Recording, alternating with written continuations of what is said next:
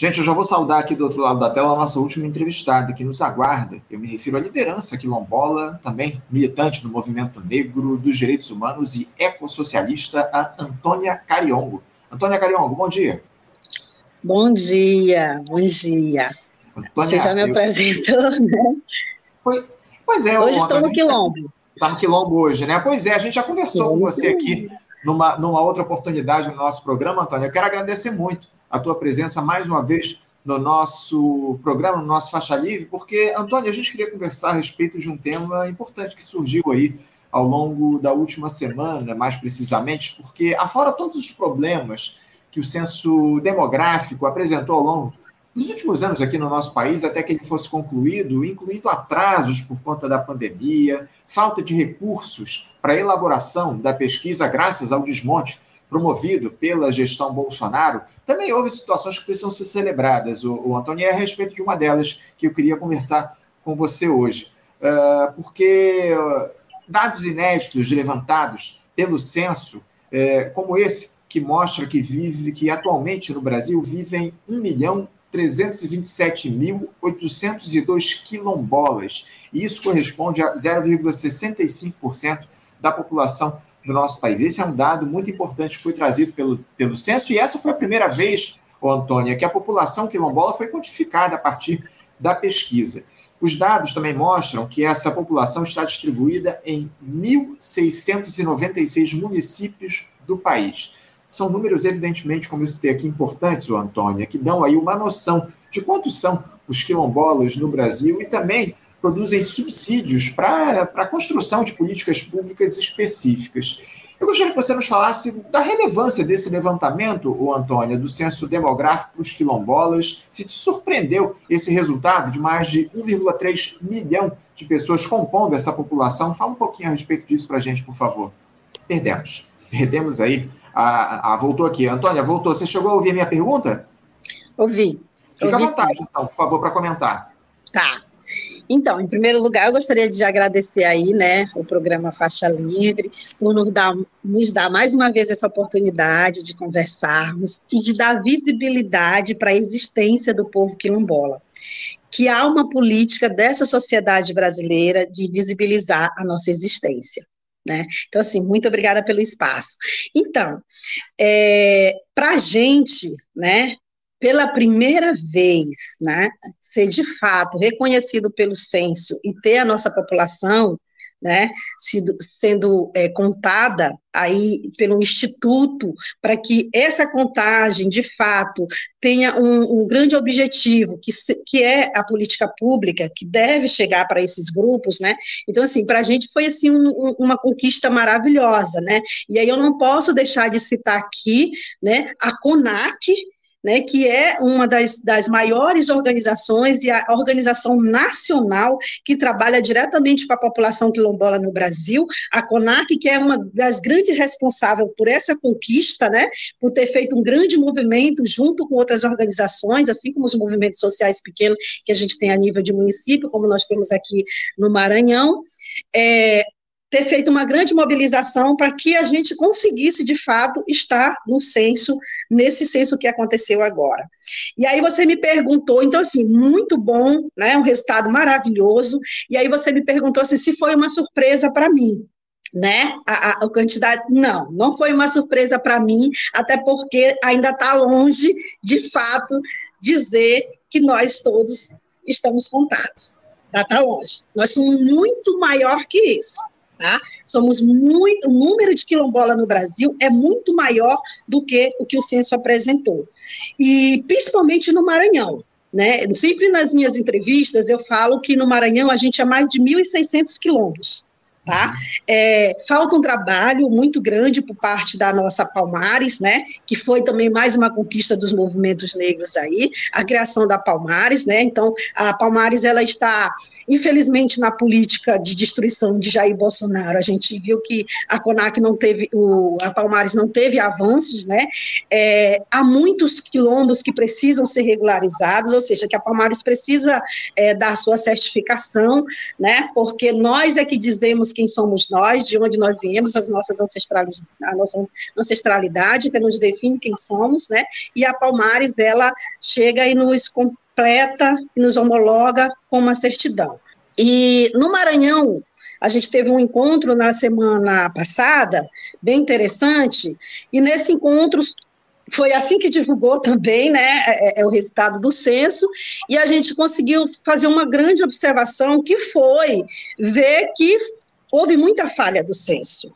Né? Nós não estamos totalmente contemplados com, com, o resultado do censo, nós somos bem maior que isso, principalmente no Maranhão, apesar de que o Maranhão ele se apresenta ali como um, dos estados com uma população quilombola muito grande, mas eu reafirmo que não, não fomos totalmente contemplados. É, há muitos quilombolas que não estão nesse censo, e levando em consideração a tudo isso, nós fizemos uma moção aqui no Maranhão, no último nesse encontro que a gente que aconteceu, foi um encontro promovido pela Secretaria de Agricultura Familiar no Maranhão, que fez uma conferência, do qual a maioria das pessoas presentes na conferência da agricultura familiar são comunidades quilombolas, né? São as associações que estavam lá presentes para discutir esse momento muito importante aqui, né, na, na, na como secretário o, o ex-deputado Bira do Pindaré, que hoje é secretário de Agricultura Familiar no Maranhão, e a gente fez uma moção nesse dia, nós, quilombola lá, pedindo que o censo fosse ratificado no Maranhão por entender que nós não estamos todos contemplados dentro do censo. Há municípios no Maranhão que não aparecem na contagem do censo e que tem várias comunidades quilombolas, né? Então, assim, precisa, é claro que, que não, não vai ser um trabalho fácil, talvez muitos não consigam é, é, é, estar ainda dentro desse censo, mas aqui no Maranhão a gente está fazendo essa, esse movimento, né, de pedir a recontagem, porque a gente entende de que não estão todos contemplados dentro do censo, e é importante que para essa política pública chegar, a gente esteja de fato todo mundo contemplado pelo censo, porque senão a gente vai continuar estando dentro dos quilombos sem água potável para beber, sem a estrada de acesso, sem uma escola para os nossos quilombolas, entendeu? Sem um posto de saúde, sem médico, sem nada. Então é importante que o censo ele seja totalmente preciso com essa população para que de fato a gente consiga receber as políticas públicas. É, sem uma estrutura mínima, acima de tudo, para a sobrevivência desses povos. Eu ia te questionar justamente a respeito disso, Antônia. Por que motivo você acha que houve essa subnotificação em relação aos dados produzidos pelo censo? Por que, que há, é, há uma, uma ideia de, de vocês, quilombolas, de quanto deve ser a população de fato é, de quilombolas aqui no nosso país? Qual, porque esse 1 milhão e 300 ah, é um número muito aquém como você muito bem coloca, em relação à, à população de fato que existe. Vocês têm um número, o, o Antônio? Não, nós não temos um número. Quais que são os critérios e que a gente acaba fazendo essa observação e que a gente entende como um trabalho que ele não foi exatamente preciso, ele teve muito questionamentos. É, ao longo do período, antes de começar né, a contagem, a gente teve algumas reuniões, né, com o pessoal, e, e para isso foi feito algumas formações, né, eu, eu, eu de fato não participei de nenhum treinamento, nem dentro do meu próprio estado, eu não, não participei, não fui convidada em nenhum momento em que fizeram treinamento com os recenseadores, queriam estar dentro dessas comunidades quilombolas, eles dizem que fizeram, mas eu não participei, né, eu sou uma liderança quilombola, que coordena o movimento negro no município que eu moro, e que eu tive vários problemas dentro do município que eu moro, com a coordenação local que o censo botou, para quem ia trabalhar com as comunidades tradicionais. Primeiro, quando as lideranças procuravam uma coordenação para discutir ou para perguntar qualquer informação a respeito do censo, eram distratadas pela coordenação, eram desrespeitadas pela coordenação. Então, isso já foi um grande problema. Eu tive que entrar em contato com a coordenação geral né, do censo no Maranhão para que eles tomassem uma providência a respeito do município que eu moro, em Santa Rita. Uhum. É, e aí, houve muito questionamento dentro das comunidades quilombolas pelos próprios recenseadores, aonde pessoas pessoas quilombolas que vivem há décadas em quilombos, né? É, é, é, nasceram lá, a avó nasceu, a, a mãe nasceu, se criou, o bisavô e tudo. E quando o recenseador chegou na porta, pediu que ele mostrasse a certidão de nascimento para que comprovasse se ele era pardo ou se ele era branco. Olha, quem diz quem eu sou, sou eu. Não é quem chega na minha casa me perguntando. Né? Não é quem chega na minha casa que vai dizer o que que eu sou. Quem diz que eu, o que que eu sou sou eu. Então, assim, eu acho que faltou é, orientação para os recenseadores, né? E com isso acabou que pessoas que são quilombolas entraram no censo como pessoas brancas por conta desse tipo de questionamento. Uhum. Entendeu? Então, assim, eu acho que faltou treinamento, faltou um, um nível de conhecimento maior. Eu acho que o recenseador, para ele trabalhar, não só o recenseador, mas qualquer, o Estado, o município, qualquer organização, para ela trabalhar com o quilombola, ela tem que primeiro entender o que é o quilombola, né? Como é que se define o quilombola? Para que ela, essa pessoa não chegue dentro de um quilombo dizendo como é que eu sou, quem eu sou, como é que eu devo agir entendeu? Então, assim, eu acho que faltou muito isso, muita orientação para os recenseadores de chegar na porta e dizer, porque uma das coisas que acontecem muito nos quilombos é, há muitos quilombolas que não estão dentro do quilombo, há muito quilombola que está na cidade, por quê? Porque ele precisa trabalhar para sobreviver, Primeiro que nós não temos terra para plantar mais nosso alimento como a gente tinha antigamente. Os nossos territórios estão tudo cercados por cerca de fazendeiros e grileiros de terra, empresas privadas e agronegócio, que o Maranhão está numa situação horrível de conflito. É, então, assim, os nossos quilombolas também estudam. Né? Então, eles saem das nossas casas, eles vão para a cidade estudar e eles voltam para o quilombo. Esse quilombola também tinha que ser contado. Né? Em muitos casos, esse quilombola não foi, não entrou, porque o recenseador não aceitou. Entende? Então, por isso que a gente entende que nós somos maior do que isso. Uhum. Entendeu? Somos muito maior do que isso. E para que realmente haja uma contagem correta, precisa se orientar o recenseador que vai para dentro do quilombo, ele precisa saber quais as perguntas que ele vai fazer lá, e ele precisa respeitar o que aquela família está dizendo que é e colocar ali.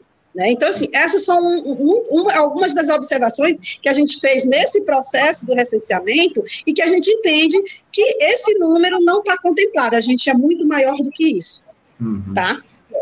Inclusive, houve muita polêmica em torno dessa questão dos recenseadores, né? muitas dificuldades em conseguir recenseadores, pessoas que fizessem essas, essas pesquisas, realizassem essas pesquisas, especialmente no, nos, nas regiões mais afastadas do país, nos, nos, no interior do Brasil, enfim. Agora, Antônia, para além da produção de políticas públicas, a construção de políticas públicas, qual é a importância dessa visibilidade que os quilombolas passaram a ter a partir do recenseamento? Fala um pouquinho a respeito disso. Os brasileiros podem saber agora, de fato, quem vocês são, quantos vocês são, o que é que vocês fazem. Fala um pouco a respeito, para além dessa importância no que diz respeito à construção de políticas públicas, uh, o, o, o que é que esse censo traz para vocês de vantagem? Eu acredito que, primeiramente, para que a sociedade entenda que, de fato, no Brasil existe uma população né, que é descendência de um povo que foi escravizado nesse país, né, e que de fato nós existimos e nós estamos lá nos nossos quilombos há décadas. O meu quilombo tem mais de 200 anos. Eu sou a quinta geração desse povo que mora aqui, e nós temos a sétima, a oitava e chegamos à nona geração. Tá? Então, assim, é, também para que a sociedade entenda que muitas das vezes a, a, a, própria sociedade ela prega a visão de que para ser um quilombola você tem que ser negro. Se você não for negro, você não é quilombola. Eu já ouvi muito isso. Eu já ouvi muito isso. Ah, mas tu não é quilombola. Ué, eu não sou quilombola por quê? Ah, porque tu é branca. Eu digo, não, senhora, eu não sou branca. E não sou filha de branco. Né? A minha mãe era uma mulher negra, bem negra, e o meu pai, sim, era um homem branco, né? Então a gente vai tendo muito essas misturas dentro dos quilombos, isso aí é normal, essa mistura dentro dos quilombos. O homem que vem de fora e casa com uma mulher quilombola, ou uma mulher que vem de fora e casa com um homem quilombola. Mas também tem muito casamento entre parentes mesmo, dentro dos quilombos, né? E, então, assim, é, é, para além da política pública, que agora a gente tem como cobrar a política pública dos governantes, né, dos estados, do governo federal, do estado e principalmente do município, que ainda luta para dizer que nós não existimos, agora não.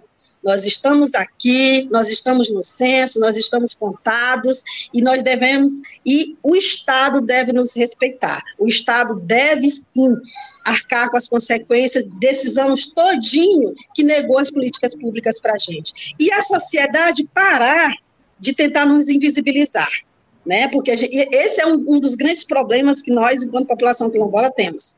A invisibilidade tá? Parece que, que a gente não existe. Agora não, a gente está no censo, então agora a gente existe. Vamos respeitar a população quilombola, porque agora a gente está no censo e a gente existe. Não há mais como negar a nossa existência. Esse sentido de visibilidade que você traz aqui para a gente é muito importante. Acima de tudo, mostrar que essa população existe, faz parte da, da, nossa, do povo do nosso país e, acima de tudo, precisa de direitos e de dignidade. Eu acho que é isso que o censo traz a partir dessa contagem da população quilombola aqui no, no nosso país. Ô, ô, Antônia, mudando de assunto e para encerrar aqui o nosso papo, uh, um outro tema que requer muita atenção é esse relacionado aos povos indígenas aqui no nosso país, porque o cacique Raoni, que é uma das principais lideranças do movimento pelos direitos dos povos originários no Brasil, escreveu uma carta aos três poderes recentemente, exigindo uma resposta até o próximo dia 9 de agosto, semana que vem, sobre ações que reduzam os impactos das mudanças climáticas, impulsionem a demarcação das terras indígenas e, sobretudo, barrem o marco temporal. Esse documento, divulgado na última sexta-feira, é resultado de uma reunião com 54 representantes de etnias diferentes do país em quatro dias de debates realizados na terra indígena Capoto Jarina, que fica a 932 quilômetros de Cuiabá. Ao todo, são mais de 700 signatários dessa carta. Uh, Antônia, por mais que o, o governo Lula tenha sido, olha, tenha sinalizado de maneira muito positiva com a criação do Ministério dos Povos Indígenas, você vê os demais poderes unidos no sentido de preservar ou de recuperar os direitos desse, desses povos originários aqui no nosso país. Não está demorando demais aí para o Supremo barrar esse marco temporal, que inclusive foi aprovado lá pela Câmara dos Deputados? É, esse é um tema, né, que é extremamente importante e preocupante também, né? A gente, essa questão do marco temporal foi algo que na verdade chocou a gente enquanto população tradicional quilombola e principalmente os indígenas, né, os, os, povos originários do Brasil, que eu acho que merecem muito respeito. É muito desrespeitoso por parte do governo e, e de qualquer política que avance sobre esses territórios, que avance sobre esses povos. É urgentemente necessário se pensar uma política pública que pare os desmatamentos. A gente tem vivido é, é, situações climáticas.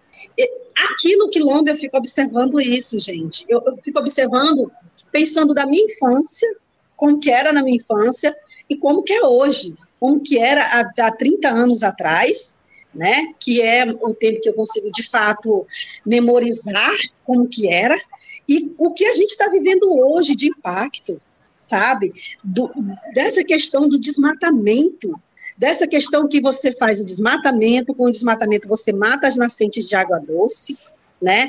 Você derruba as árvores e o impacto que isso traz para as nossas vidas é muito grande. Né? Então, assim, precisa que o governo, e de fato, como você fala, eu acho que está demorando. Não é só criar um Ministério de Povos Indígenas, não. Mas aí tem uma outra questão também que eu falo que sempre que é, quem está lá, né? Quem está na Câmara Federal? Quem é a bancada da Câmara Federal que está preocupada com isso? Né? A gente tem visto a galera do PSOL lá, junto com o PT e alguns outros companheiros, muito pouco, feito uma batalha gigantesca para tentar barrar esses projetos malditos que vem para destruir o meio ambiente, que vem para acabar com o sossego dos povos tradicionais e originários, que estão de fato nesses territórios, que é quem está na ponta recebendo todo esse impacto do avanço do agronegócio, e a gente está muito pouco lá. Tem uhum. uma bancada muito pequena para defender, e a bancada maior é a bancada da morte, é a bancada da bala, é a bancada do agronegócio. E aí, quando você percebe também a questão de liberação de recursos né, dos bancos para a agricultura familiar, para investimento no meio ambiente, você libera uma coisinha, né? mas para o agronegócio são milhões, são bilhões. Quando é que essa conta vai fechar? Quando é que essa conta vai ter pelo menos um empate? Nunca. Se eu estou financiando mais quem destrói, como é que eu vou imaginar em algum momento da história desse país que esse desmatamento vai ter uma reduzida? Não vai reduzir, gente. Enquanto estiver financiando quem destrói, não vai reduzir. E quem destrói, destruiu pronto. Tirou dali a riqueza que quis do meio ambiente e deixa o meio ambiente destruído lá, sem uma nascente de água. Bom, vamos falar do cultivo da soja, que é a maior praga que tem nesse Brasil. Uhum. E é o que mais tem avançado, e a prova está no Maranhão. O Maranhão, esse ano, foi um estado que mais trans, é, é, é, é transportou soja entendeu? O estado do Maranhão está praticamente, a floresta amazônica do Maranhão praticamente está toda destruída, por conta do avanço dessa soja para cima dos territórios. Comunidades sendo expulsas das suas. Pessoas que moram há décadas em comunidades sendo expulsas, veneno sendo borrifado por, por, por, por helicóptero, entendeu? Quando não é por helicóptero, é por drone. Aonde é que vamos parar com isso, gente? Precisamos pensar urgentemente leis, mas leis que de fato funcionem. Não para dizer que eu criei uma lei e o cara está lá destruindo e ele fica impune, entendeu? Precisamos avançar nessa questão de preservação do meio ambiente. E, de fato, você diz, não só o governo federal está lento, como os estados. Os estados mesmo é que não têm feito nada para barrar isso, como se fosse a coisa mais natural do mundo. E a gente sente esse impacto dentro do território todos os dias. Um calor, uma chuva fora de tempo, sabe? Um monte de coisas estranhas vem acontecendo no meio ambiente e que são frutos desse impacto do, do desmatamento. E das matanças de água doce também, porque quando você desmata, você também está matando as nascentes de água doce. E como é que a gente vai sobreviver nesse país, né?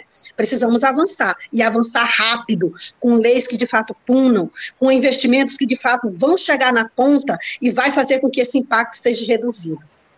O, o, como você muito bem coloca, o, o, Antônio, o aquecimento global é uma realidade aqui no nosso país. A gente vê essas mudanças climáticas têm acontecido ao longo dos últimos tempos. Infelizmente, o que a gente observa em relação aos governos é essa prevalência aí do agronegócio. Você citou. A gente tem feito essa discussão, inclusive, com profundidade aqui no programa. Os benefícios foram concedidos ao longo dos últimos tempos para o agronegócio. Por exemplo, o Plano Safra foi recentemente anunciado pelo governo Lula, entregou aí, ou vai financiar é, 364 bilhões em créditos rurais para o agronegócio, enquanto a agricultura familiar vai receber apenas 77 bilhões no próximo período desses dois anos, 2023 2024. A gente tem feito com profundidade esse debate, essa discussão aqui no programa, é um outro tema que você traz aqui que a gente precisa seguir fazendo o questionamento, enfim, as cobranças, é muito importante essa, essa, esse, esse dado e esse tipo de debate aqui no Faixa Livre. Antônia, nosso tempo está mais que esgotado. Eu quero agradecer muito a tua participação aqui no nosso programa, mais uma vez celebrando esses dados divulgados pelo censo, e a gente espera, acima de tudo,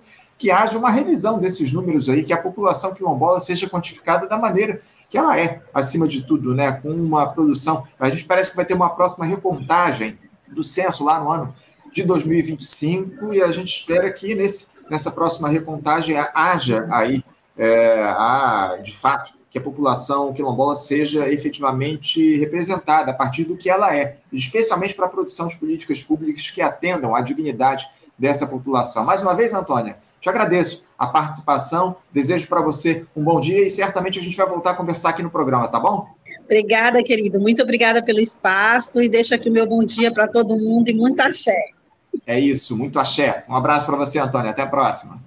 Conversamos aqui com Antônia Cariongo, Antônia Cariongo, que é liderança quilombola, militante do movimento negro, dos direitos humanos e também ecossocialista. Falou conosco a respeito, tratou dessa questão do censo demográfico que quantificou a população quilombola aqui no nosso país, enfim, ainda que ela tenha feito aqui observações a respeito desse número que não, não representa de fato o que é a, a população quilombola, mas é importante, acima de tudo, pela primeira vez essa contagem foi feita aqui no Brasil para, inclusive, a produção de políticas públicas que atendam a essas populações, enfim, que tá, estão é, majoritariamente na região nordeste do país. Gente, eu vou encerrando aqui a edição de hoje. Quero agradecer muito a participação de todos vocês aqui no nosso Faixa Livre. Muito obrigado pela audiência. Lembrando a importância de vocês curtirem as nossas publicações, comentarem aqui no nosso chat, compartilharem a nossa transmissão Isso é muito importante para que Faixa Livre alcance mais pessoas e avance nesse projeto que já, já tem mais de 28 anos aqui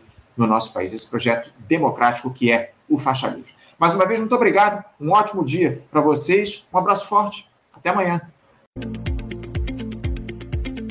Você, ouvinte do Faixa Livre, pode ajudar a mantê-lo no ar.